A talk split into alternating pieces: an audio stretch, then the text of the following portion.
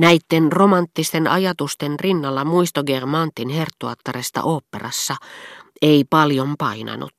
Se oli kuin pienoinen tähti pitkän ja liekehtivän pyrstötähden rinnalla. Sitä paitsi nämä ajatukset olivat minulle tuttuja jo kauan ennen kuin tunsinkaan Madame de Germantia. Hänen muistonsa minä sitä vastoin omistin epätäydellisesti. Välillä se karkasi minulta kokonaan. Noina hetkinä nimenomaan, jolloin se tasolta, jolla se leijui tasaväkisenä muiden suloisten naisten rinnalla mielessäni, alkoi vähin erin liukua ehdottomaan, lopulliseen, kaikista muista naisihanteista riippumattomaan liittoon, sitä ennen syntyneiden romanttisten unelmien kanssa, noitten valittujen tuntien aikana, jolloin muisto oli elävänä mielessäni, Minun olisi pitänyt yrittää saada selville, millainen se tarkkaan ottaen oli. Mutta en tiennyt silloin, miten tärkeää siitä vielä oli minulle tuleva. Se oli hellä vain, aivan kuin Madame de Germantin ensitapaaminen minussa, sydämessäni. Se oli ensi yritys, ensimmäinen harjoitelma, ainoa oikea ja elävän mallin mukaan tehty. Ainoa, joka todella esitti Germantin herttuatarta. Noina hetkinä, jolloin minulla oli onni se omistaa, ilman että osasin ottaa sitä huomioon, tuon muiston täytyi kuitenkin olla harvinaisen suloinen, koskapa lemmen unelmani aina palasivat juuri siihen, vapaasti vielä silloin, kevyesti, kiirehtimättä, pakottomasti ja tuskattomasti. Sitten, sitä mukaa kuin nämä unelmat sen yhä lujemmin kammitsoivat, se ammensi niistä voimia, mutta muuttui samalla itse epämääräisemmäksi. Koitti päivä, jolloin en enää tainnut sitä tavoittaa, ja tulin ilmeisesti haaveillessani väärentäneeksi sen kokonaan. Sillä joka kerta kun tapasin Geamantin herttuattaren, huomasin mikä ero, joka sekin päivästä toiseen vaihteli, kuvitelmien ja näkemäni välillä vallitsi. Tietenkin näin ja tunnistin joka päivä vieläkin, kun Herttuatar ilmestyi kadun yläpäähän.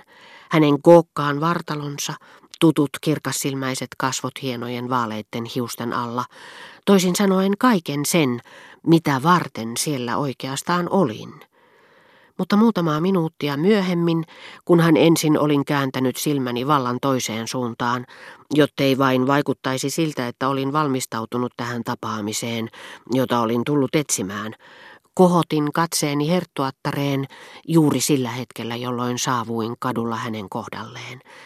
Ja mitä silloin näinkään?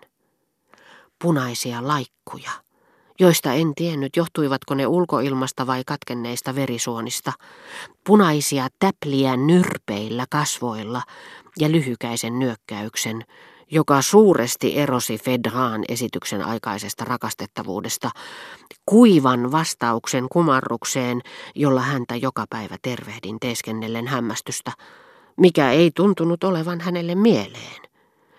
Mutta niin vain kävi, että muutaman päivän päästä, joiden kuluessa nuorten tyttöjen muisto huonolla menestyksellä taisteli lemmen unelmieni hallinnasta, Herttuattaren muisto rupesi tulemaan esiin aivan kuin itsestään, ja yhä useammin kilpailijattarien vähitellen väistyessä.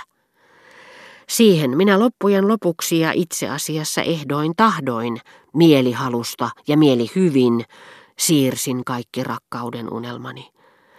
Enää en ajatellut rippikoulutyttöjä enkä myöskään maitotyttöä, vaikka en toisaalta enää uskonutkaan tapaavani jonakin päivänä kadulla sitä, mitä olin tullut sinne etsimään. En teatterissa näkemäni hymyn lupaamaa hellyyttä, en vartaloa, en säteileviä kasvoja vaaleitten hiusten alla, jotka näyttivät sellaisilta vain kaukaa.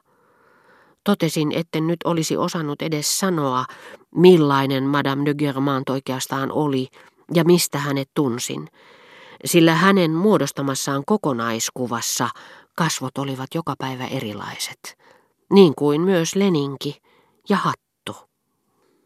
Miksi minä sinäkin päivänä, nähdessäni vastaani tulevan liilanvärisen lierihatun suojissa lempeät kasvot, joiden sulot ryhmittyivät symmetrisesti sinisten silmien ympärille, sileät kasvot, joihin nenän viiva tuntui sulautuvan, Totesin ilosta hätkähtäen, ettei minun tarvitsisi palata kotiin näkemättä Germantin herttuatarta. Miksi jouduin samanlaisen hämmingin valtaan? Teeskentelin välinpitämättömyyttä. Miksi käänsin katseeni toisaalle yhtä ulkokultaisen hajamielisesti kuin edellisenäkin päivänä nähdessäni poikkikadulle ilmestyvän sivukuvan? Tumman sinisen otsalle vedetyn lakin, linnunnokkaa muistuttavan nenän ja sen kaarta myötäilevän punaisen posken, jonka kruunasi tutkiva silmä, niin kuin jossakin egyptiläistä jumalaa esittävässä kuvassa. Muistan, kuinka kerran hänet nähdessäni tämä nainen kokonaisuudessaan muistutti lintua, eikä vain hänen nenänsä. Madame de Germantin kävelypuku, jopa hattukin, oli tehty turkiksista, ja koska näkyviin ei jäänyt yhtään kangasta, hän muistutti turkiseläintä niin kuin tietyt petolinnut, joiden paksu, pehmeä, yhtenäinen ja kellertävään vivahtava sulkapeite näyttää todella jonkinlaiselta turkilta. Keskellä tätä luonnonmukaista höyhenpeitettä siromuotoinen pää taivutti linnun nokkaansa ja hieman ulkonevien silmien katse oli läpitunkeva ja sininen. Olin mitellyt katuja tuntikausia näkemättä vilahdustakaan herttuattaresta, kun yhtäkkiä tälle aristokraattiselle ja kansanomaiselle korttelille ominaisessa kahden yksityistalon välissä sijaitsevassa maitokaupassa erotin joskin epäselvästi tyylikkään ilmestyksen uudet kasvot. Nuoren rouvan, jolle parasta aikaa näytettiin pikku sveitsiläisiksi kutsuttuja herajuustoja, ja ennen kuin ennätin näkemääni tarkemmin eritellä, minuun iski katse herttuattaren silmistä kuin salama, joka saavutti minut lyhyemmässä ajassa kuin muu osa kuvajaisesta. Joskus kävi niinkin, että kuullessani kellojen soittavan puoltapäivää, ennen kuin olin hänet tavannut, tajusin, ettei minun kannattanut odottaa sen kauempaa, ja käännyin murhemielin kulkemaan kotiin päin kokonaan pettymykseeni vajonneena, tuijottaen pois ajavia vaunuja niitä näkemättä, kun välähdyksen omaisesti tajusin, että vaunuissa istuvan naisen oviaukosta osoittama nyökkäys oli minulle tarkoitettu ja että tämä nainen, jonka väsähtäneet ja kalpeat tai kimmahtavan eloisat piirteet muodostivat pyöreän hatun tai korkean sulkatöhdön alla vallan vieraat kasvot, joita en tutuiksi tuntemikseni uskonut, olikin rouva de Germant, jonka olin antanut tervehtiä itseäni hänen tervehdykseensä vastaamatta. Ja joskus kotiin tullessani näin hänet seisomassa portinvartijan kopperossa, missä ukko Mokoma, jonka vaanivia katseita suorastaan inhosin, kumarteli parasta aikaa maahan saakka. Ja kanteli tietenkin siinä sivussa, sillä Germantin koko palvelusväki seurasi pelosta vavisten ikkunaverhojen takaa vuoropuhelua, joka ei sen korviin kantautunut, mutta jonka päätteeksi Herttuatar varmasti riistäisi vapaapäivän yhdeltä jos toiseltakin palvelijalta, jonka ukko oli kavaltanut.